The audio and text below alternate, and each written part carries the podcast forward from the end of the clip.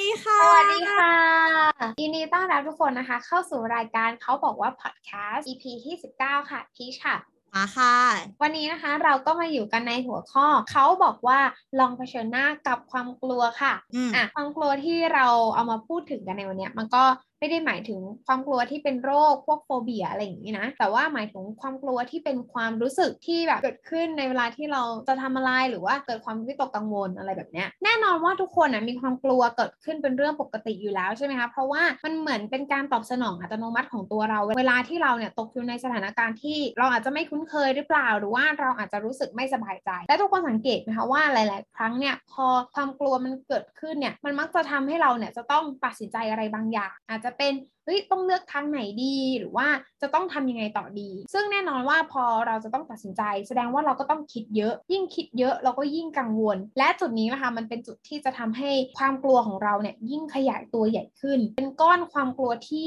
ใหญ่ขึ้นเรื่อยๆ และพอมันใหญ่ขึ้นเรื่อยๆเนี่ยมันก็จะทำให้เราเนี่ยยิ่งก้าวข้ามผ่านไปได้ยากขึ้นนั่นเองค่ะ วันเนี้ยเราก็เลยหยิบยกประเด็นเรื่องความกลัวที่ทุกคนมีอยู่ในมือกันอยู่แล้วเนี่ยว่าเฮ้ยจะทำยังไงล่ะให้เราเนี่ยสามารถก้าวข้ามความกลัวไปได้อืมแล้วอย่างพีทมีประสบการณ์ความกลัวอะไรที่รู้สึกว่าผ่านไปได้ยากมากๆไหมในชีวิตที่ผ่านมา แล้วแบบตอนนั้นพีทรับมือกับมันยังไงบ้าง ต้องพูดอย่างนี้ดีกว่าว่า เวลาเราเจอสถานการณ์อะไรบางอย่างที่แบบเราอืมอาจจะไม่มั่นใจหรือว่าเราวิตกอืมกังวลอะไรอย่างนี้ใช่ปะแน่นอนว่ามันมีอยู่สองทางคือหนึ่งคือเผชิญหน้ากับมันไปเลยสองคือ หนีหนีคือไม่เอาไม่เอา เออ ซึ่งเราว่าตลอดทั้งชีวิตของเราอะ่ะ คือเราเราชินกับการหนีมาก หมายความว่าคือเราเป็นคนที่ถ้าสมมติเราเจอสถานการณ์ที่เราไม่สบายใจหรือว่าไม่อยากทำอะ เราก็จะไม่ทำจริง ๆ ซึ่งส่วนใหญ่สถานการณ์นั้นที่มันเกิดขึ้นในชีวิตของเรา มันเป็นสถานการณ์ที่เล็กๆอะ มันอาจจะไม่ได้กระทบต่อชีวิตมากอะไรอย่างเงี้ยหรือว่าไม่ได้เป็นโอกาสสำคัญใหญ่ๆอะไรอย่างเงี้ยเราก็จะหนีเลย ซึ่งแน่นอนว่าไอ้พวกจุดเ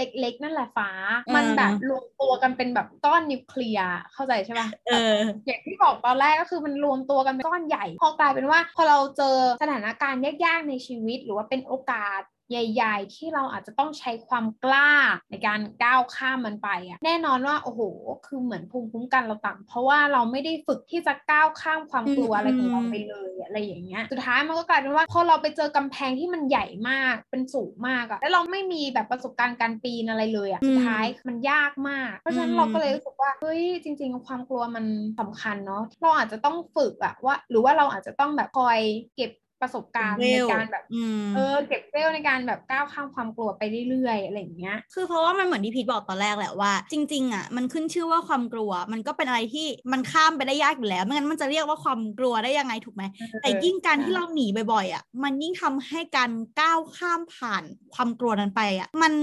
ยากขึ้นทุกทีปะอืมเราฟ้าว่าจริง ๆ แล้วอะเราแต่ละคนก็คงมีวิธีรับมือกับความกลัวในแต่ละเรื่องของตัวเองเนี่ยแตกต่างกันไปอยู่แล้ว ซึ่งมันก็ขึ้นอยู่กับสถานการณ์ด้วยอย่างที่พีทบอกว่าในบางสถานการณ์ที่มันไม่ได้บีบบังคับมาก ไม่ได้เป็นเรื่องใหญ่มาก การหนีมันก็เป็นอีกวิธีหนึ่งที่หลายครั้งเกือบจะทุกครั้งนั่นแหละเราเลือกใช้ เพราะว่ามันเป็นสิ่งที่ทำให้เรารู้สึก comfort ที่สุด เพราะว่าไม่ต้องไปเผชิญหน้ากับมันถูกไหมแต่อืมเราเชื่อว่าในสถานการณ์ที่มันไม่สามารถเลือกได้ หรือในสถานการณ์ที่เรารู้สึกว่าเราอยากจะเอาชนะความกลัวเนี้ยไปให้ได้จริงๆอะสุดท้ายแล้วอะต่อให้ไปถามใคร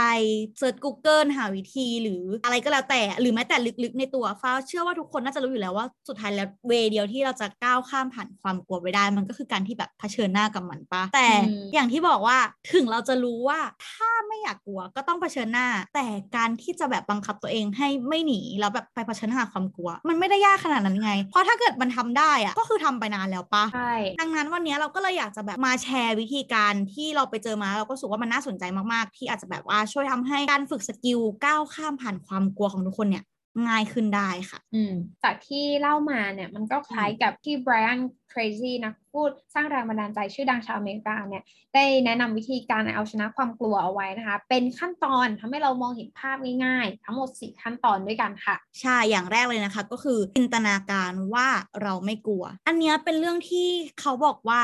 เอามาพูดบ่อยมากเหมือนกันเนาะพีทเกี่ยวกับเรื่องการแบบใช่จินตนาการหรือการหลอกตัวเองในทางที่ดีการสะกดจิตตัวเองว่าแบบเราทำได้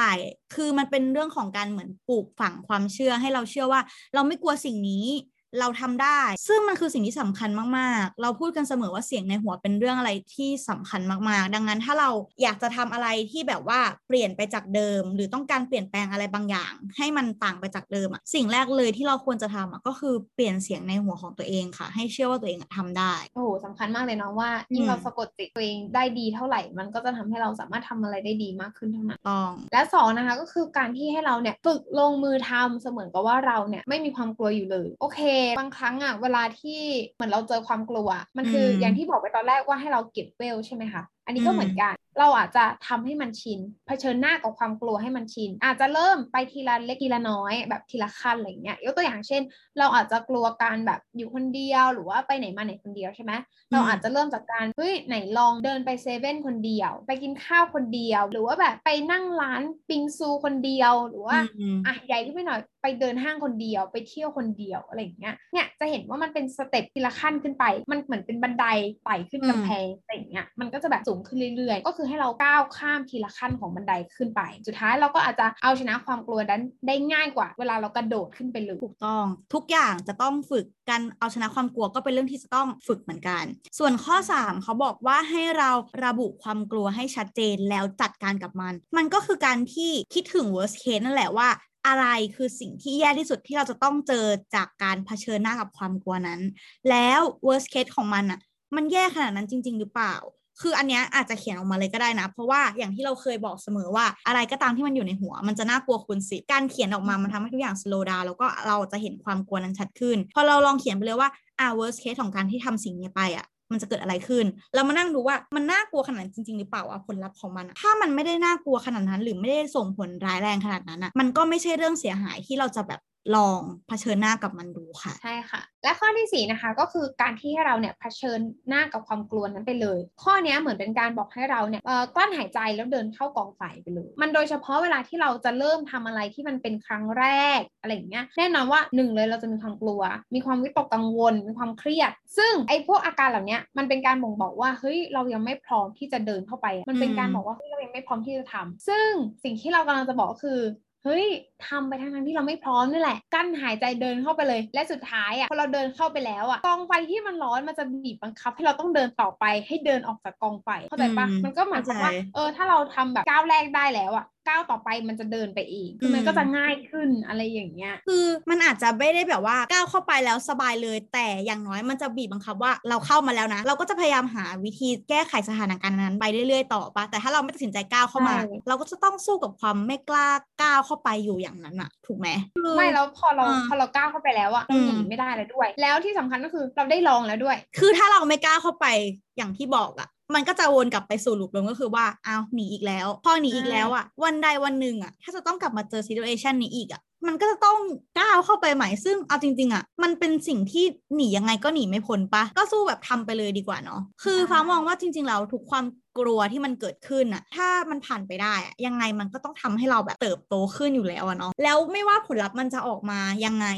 จะดีหรือไม่ดีอะสุดท้ายแล้วอะการที่ได้ลองทำไปแล้ว หรือเผชิญหน้ากับมันไปแล้วอะมันจะทำให้เราเกิดการเรียนรู้อยู่แล้วเว้ยซึ่งการเรียนรู้นั่นแหละมันก็จะเป็นสิ่งที่ทำให้เราเนี่ยเกิดการพัฒนาถูกไหมดังนั้นถ้าเราอยากที่จะเอาชนะมัน หรืออยากที่จะแบบพัฒนาตัวเองให้มันดีขึ้นเก่งขึ้น กล้ามากขึ้น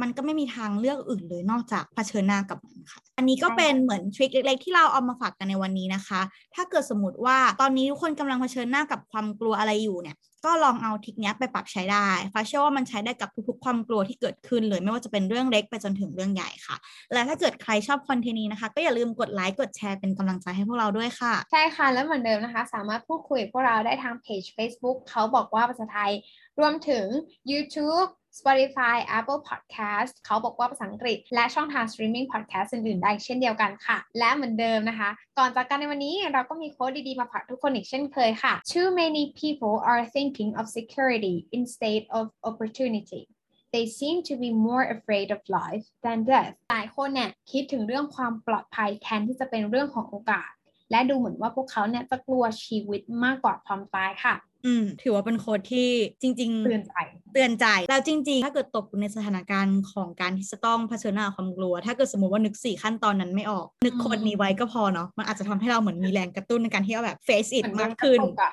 สำหรับวันนี้นะคะ ก็หมดเวลาของพวกเราสองคนแล้วพบกันได้ใหม่วันจันทร์หน้าสองทุ่มตรงสำหรับวันนี้ สวัสดีค่ะค่ะ